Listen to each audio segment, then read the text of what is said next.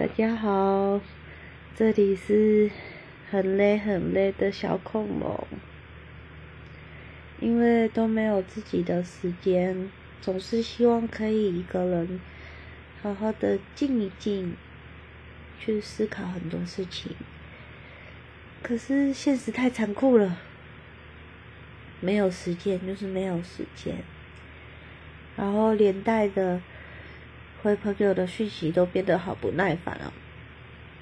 像我有一个大学同学，然后他讲话就是有点白目的，我现在都觉得很对不起他，可是又觉得他好烦哦，不想回他讯息，就对他很凶。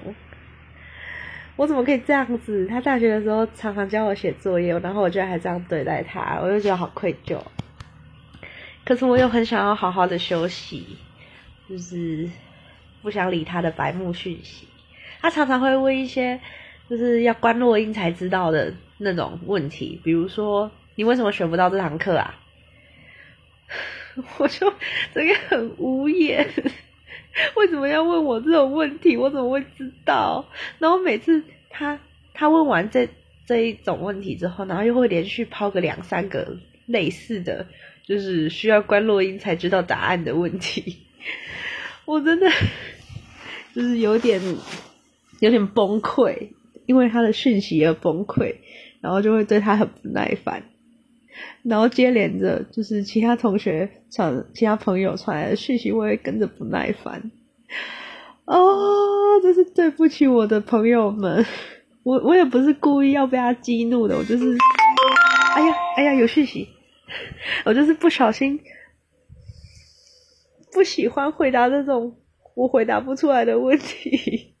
不晓得你们遇到这种人会怎么回答？比如说他问你为什么选不到这堂课啊？回答说干，系统就选不到啊，不然你想怎样？是这样吗？